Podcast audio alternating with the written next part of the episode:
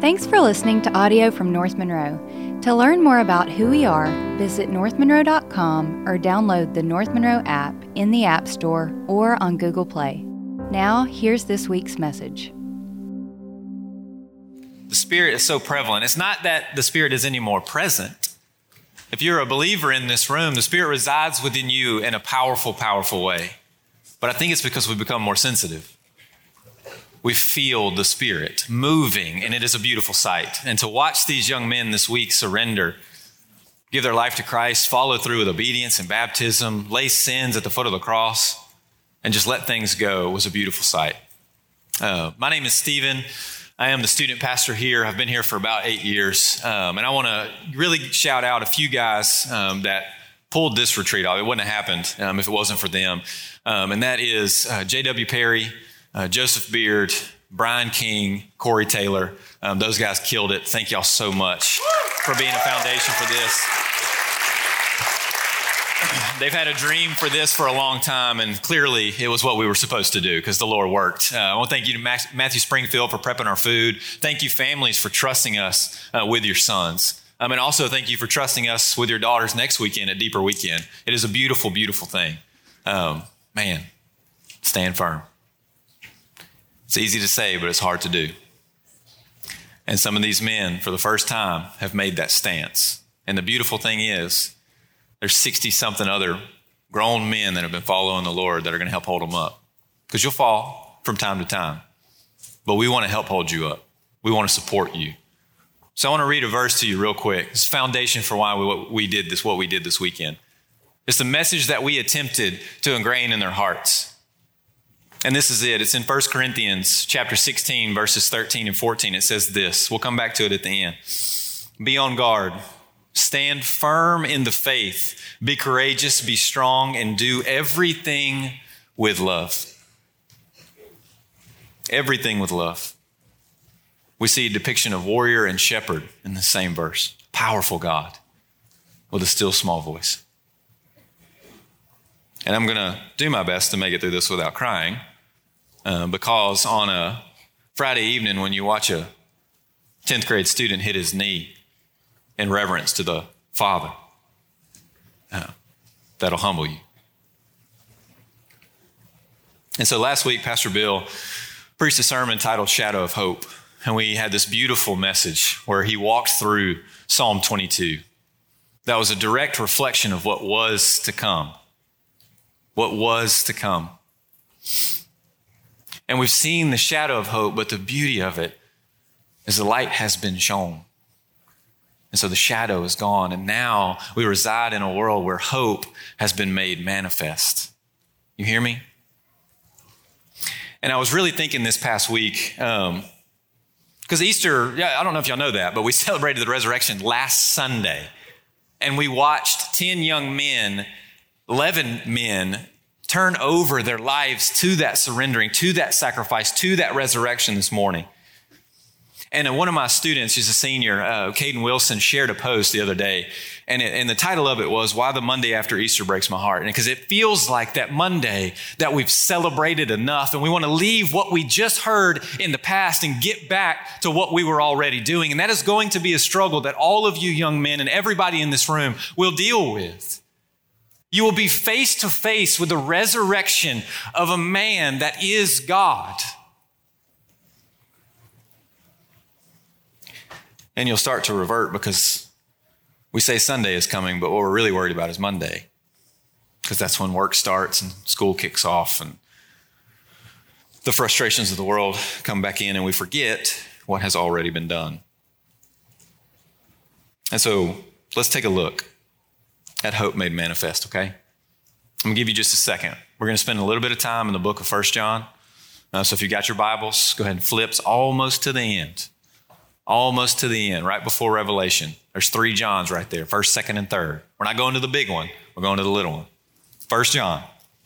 We're to take a peek at First John, and we're to look at some insights right after that in the Gospel of John. And we're to just bounce around a lot of scripture this morning. I'm to let the word speak because the word does not return void and it impacts people, it moves people, it changes people. And I know that because I just witnessed it. First John chapter 1, verse 1. It's a reminder. that which was from the beginning, which we have heard, which we have seen with our eyes, which we looked upon and have touched with our hands concerning the word of life. The life was made manifest, and we have seen it, and testify to it, and proclaim to you the eternal life, which was with the Father and was made manifest. Verse 3 That which you have seen, which we have seen and heard, we proclaim also to you so that you too may have fellowship with us. And indeed, our fellowship is with the Father and with his Son, Jesus Christ. We are writing these things to you that our joy may be made complete. The book of First John is a beautiful book, and it was written after the Gospel of John. So he records his relationship with Jesus through the Gospel of John. And five, ten years later, he sits down and he writes this. And this is not a letter that he's sending out to stop a movement, to, to, to reclaim something, to react to something. It's, it's redemptive. It's in the voice of, it is finished. It's in the manifesto of done. He is reminding us in verse 1 that it's eternal. It was before we ever got here, before we ever thought about. In Genesis, we see it in the book of Psalm, verse chapter 22. We see it in Isaiah 52, 53. Go read that and then think about the resurrection and think that God didn't have a plan please come talk to me if you think he didn't have a plan, because it's pretty profound. But in light of the resurrection, John reminding us of these things in 1 John, in the Gospel of John, you can go ahead and flip there because we're going to be there for a little while. We see the gospel, we see the apostles right after the resurrection. So if you're wondering, what that Sunday looked like, what eight days later looked like, what 10 to 15 days later looked like after they were faced with the resurrection. That's what we're going to talk about. On day one, briefly, that Sunday, glorious, glorious Sunday, the men sat in a room afraid that if they stepped out, they would be killed because of their association with Jesus. But the women that loved him and were in his life walked boldly down a road to something pretty miraculous. And when they got to the tomb where their Savior was to be laid, where his body was, they saw him. Guess what? He wasn't there anymore. And in three of the Gospels, there's powerful encounters where Jesus speaks to these women and they deliver the truth, the culmination, the, the hope to the disciples. And he reveals himself to them. Eight days later, Little Thomas walks in. He's concerned. You said he, he, he woke up from the dead? That, that doesn't happen. I've looked at history. I know he did it to Lazarus, but how in the world would he raise himself? He can't have that much power. Jesus showed up. What'd he do? Come feel me. Come touch these holes in my body. I am the resurrected Savior. He revealed himself to them. He challenged them to go to Galilee. And so these men, they go to Galilee. And we're about to look at the third appearance. I think there's three things we can really pull from this. In John chapter 21, we're going to be at the end of the book, y'all, because, right, resurrection's at the end. But it's just the beginning. John chapter 21. After this, Jesus revealed himself again to his disciples. We're in verse 1. By the Sea of Tiberias. He re- revealed himself in this way Simon Peter, Thomas called the twin, Nathanael from Cana of Galilee, Zebedee's sons, and two others of his disciples were together. I'm going fishing, Simon Peter said to them. We're coming with you, they told him. They went out and got into the boat, but that night they caught nothing. Pause for a second. We're talking anywhere from 8 to 15 days or so after the resurrection of Jesus Christ. I don't think these men were being disobedient, but man, they were confused. They didn't know what to do next. They had been battling with their faith, walking with Jesus for three years, wrestling with these things that he's saying, all these commandments and these truths and these parables and these stories. And still they're like, oh, what do we do? Well, at least a few of them, their profession, their livelihood was found out in a boat. They were more comfortable on a boat than they were on land.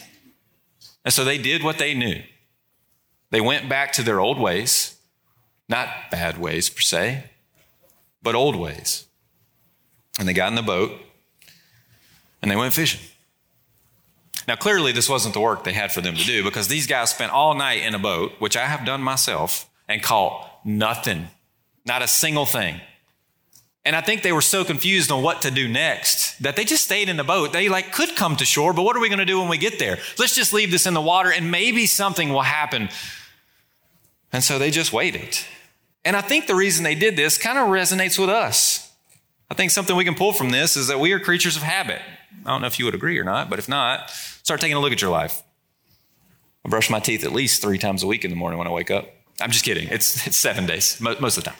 Um, and these are things that I do subconsciously. I get up and I go and do these things. And sometimes my morning starts off with me not being happy because I only got like two hours of sleep that night, Friday night. Thanks a lot, guys. Um, make my bed sometimes. Sometimes I forget. I get a banana, take my medicine, get on the road, usually stop and get an energy drink, get to work. Um, it's all these little just things. They're comfortable. We know them. They don't challenge us, they don't provide us any discomfort. And that discomfort's a big word because we're also creatures of comfort. We develop the habits we develop because they get us back to where we want to be a state of comfortability. And I don't know if y'all would agree, teenagers, but was this whole weekend like super comfortable or a little bit uncomfortable? It was a little uncomfortable? Yeah, just a little bit. And God worked in that uncomfortableness and challenged these young men. We are creatures of habit and we are creatures of comfort.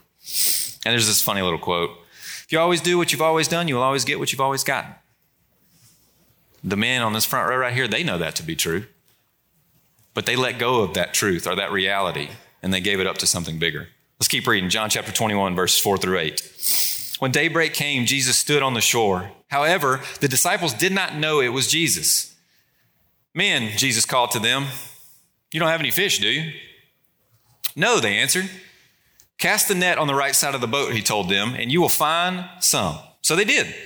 And they were unable to haul it in because of the large number of fish. Therefore, the disciples, the one Jesus loved, said to Peter, It is the Lord. When Simon Peter heard that it was the Lord, he tied his outer garment around him, for he was stripped and plunged into the sea. But since they were not far from land, about a hundred yards away, the other disciples came in the boat, dragging the net of fish. Y'all, I think the first point here is we have got to make disciples by obeying Jesus.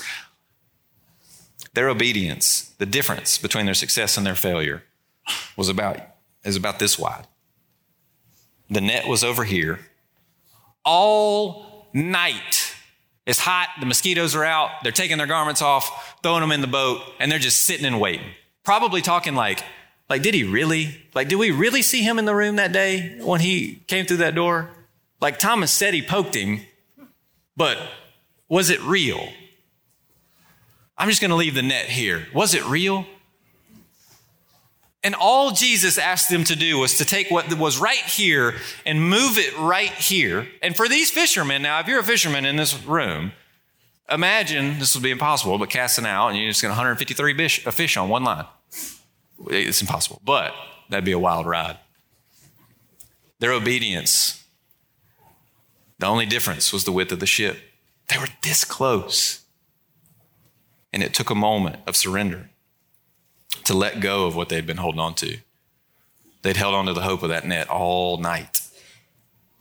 And Jesus said, Do it this way. And everything changed. In reaching people for the kingdom, he called them to be fishers of men. That's why he's making this connection. Reaching people for Jesus is the mission, but obedience was the requirement. You hear me, Caleb? Obedience was the requirement. You hear me, Chris?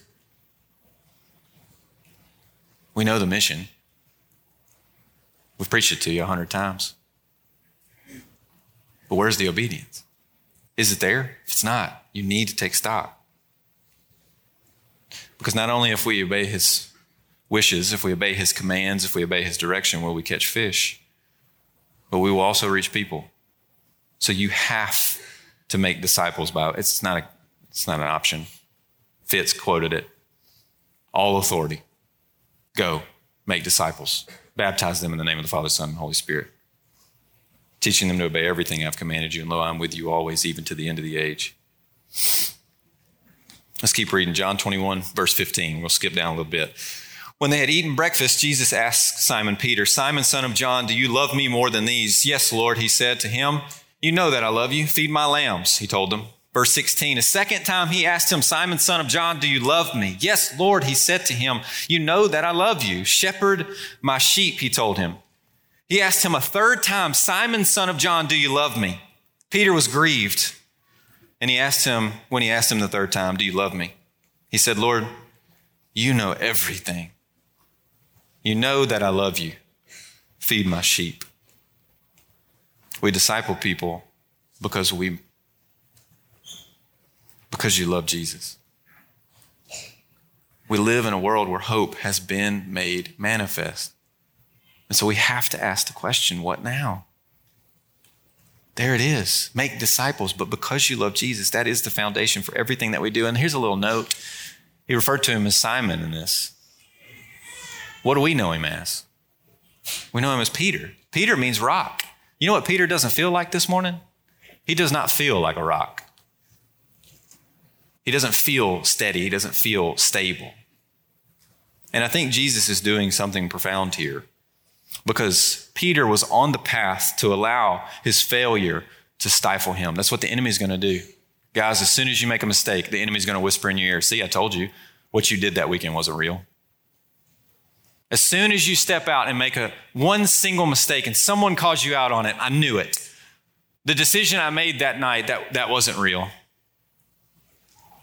It just seemed like the right thing to do. That's the enemy whispering. That's the old you talking. I'm going to quote the great theologian Michael Jordan. I've missed more than 9,000 shots in my career. I've lost almost 300 games. 26 times I have been trusted to take the game winning shot and missed. I have failed over and over and over again in my life. And that is why I succeed. Failure is going to mark your life, but it is no longer the defining aspect of your life. You are now no longer labeled sinner. You are labeled sin. Your identity is not sinner. You, uh, did I say sin? Your identity is saint. Let's flip the script on that real quick. Your identity is no longer sin, it is now saint. You are a saint that struggles with sin, but it is not what you are defined by. You are defined by Jesus. And we have to remember that. And y'all know the story of Peter. You've heard it.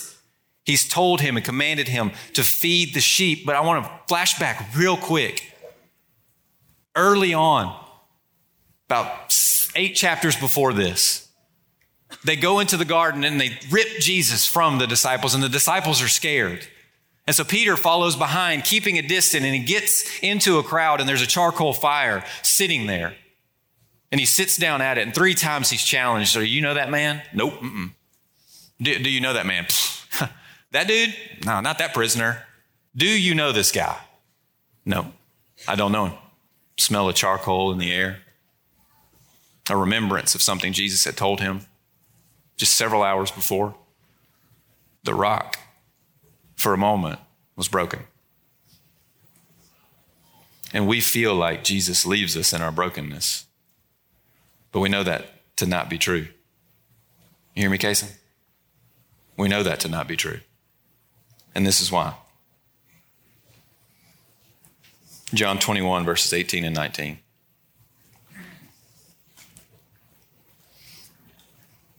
I assure you, when you were young, you would tie your belt and walk wherever you wanted. But when you grow old, you will stretch out your hands, and someone else will tie you and carry you where you don't want to go. Verse 19, he said this to signify by what kind of death Peter would glorify God. After saying this, he told him two profound words Follow me. He could have said, You denied me three, you denied me three times, Peter. I'm done. No more. But instead, what he told him was a prophecy that you will live out your life in such a way with such fierce faith because of the resurrection of Jesus Christ that someday you're going to hang on a cross, just like I did, because of what you believe. And we know that following Jesus, that there's going to be a cross involved. It's not going to look exactly like Jesus's, but it is going to look like selfishness. It is going to look like pride. It is going to look like fear. It's going to look like aloneness and isolation. It's going to look like depression. It's going to look like anxiety. It's going to look like attempting things that you know you shouldn't attempt because you are loved. It's going to look like so many things, so many things. And he promotes that. He says that in Luke 9:23 that if anyone wants to come with me, he must deny himself, take up his cross daily and follow me. And so we're going to wrap this up real quick. I'm going to bounce around some scriptures. Y'all just listen. Write them down if you want to go back and look at them. We've looked at the Gospel of John a little bit. A little bit. We've looked at First John. I want to read you some scriptures because Jesus wanted to define for you on the cross what love was and that it wasn't done completely until he resurrected from the grave and now we can live in that eternal life with him. Sin, it is finished. Life, it has begun. And here's what he does 1 John 2, 7 through 8. Beloved, I am writing to you a no new commandment, but an old commandment that you had from the beginning. The old commandment is the word that you have heard. At the same time, it is a new commandment that I am writing to you, which is true in him and in you, because the darkness is passing away, the shadow is leaving, and the true light is already shining because hope is here. A little ad lib there at the end. Skipping to 1 John 3:11 for this is the message that you have heard from the beginning. We have no excuses that we should love one another. 1 John 3:16 This is how we know what love is. Jesus Christ. Oh, this is how we know what love is. A new commandment I give to you.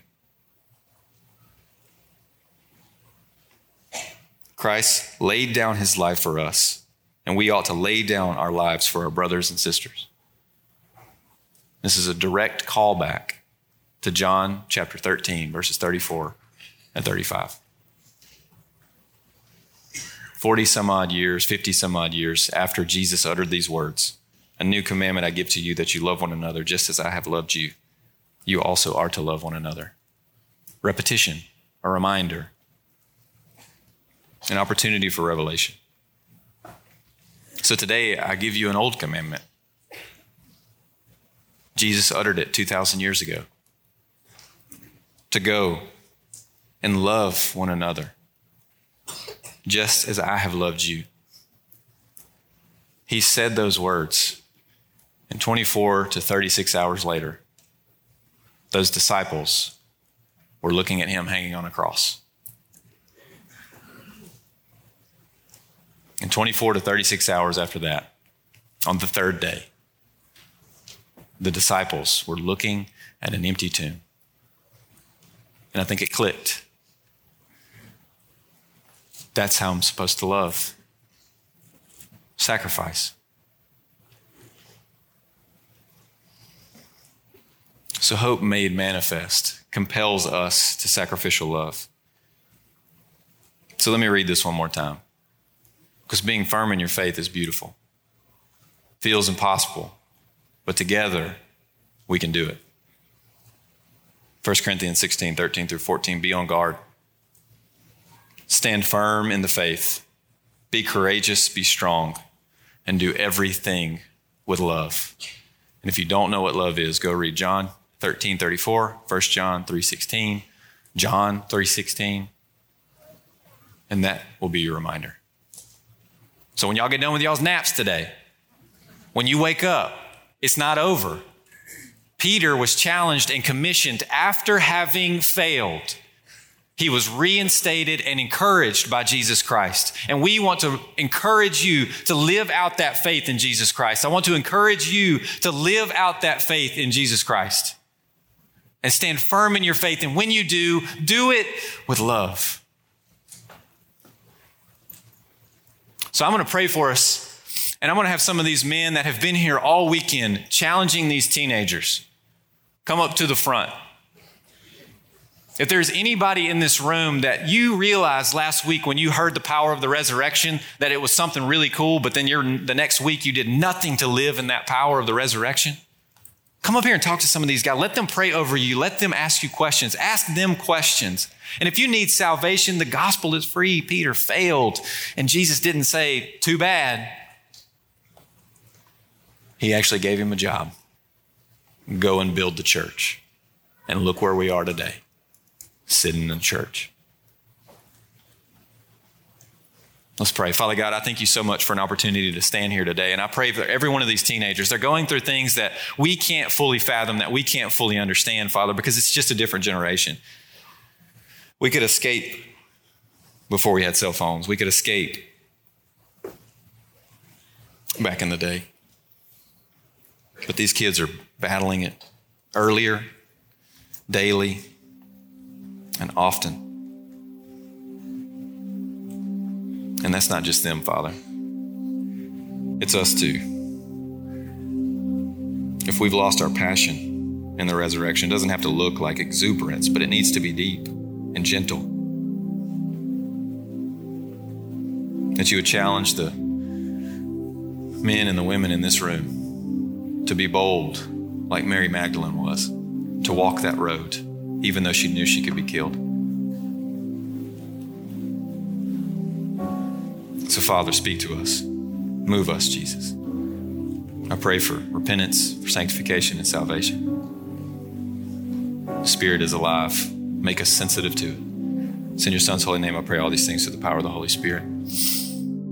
Our hope is that this message has encouraged you to seek Christ in your own life and make him known wherever you are. If you enjoyed the podcast, please subscribe on Spotify and Apple Podcast and share it with a friend. Thanks for listening. We'll be back next week.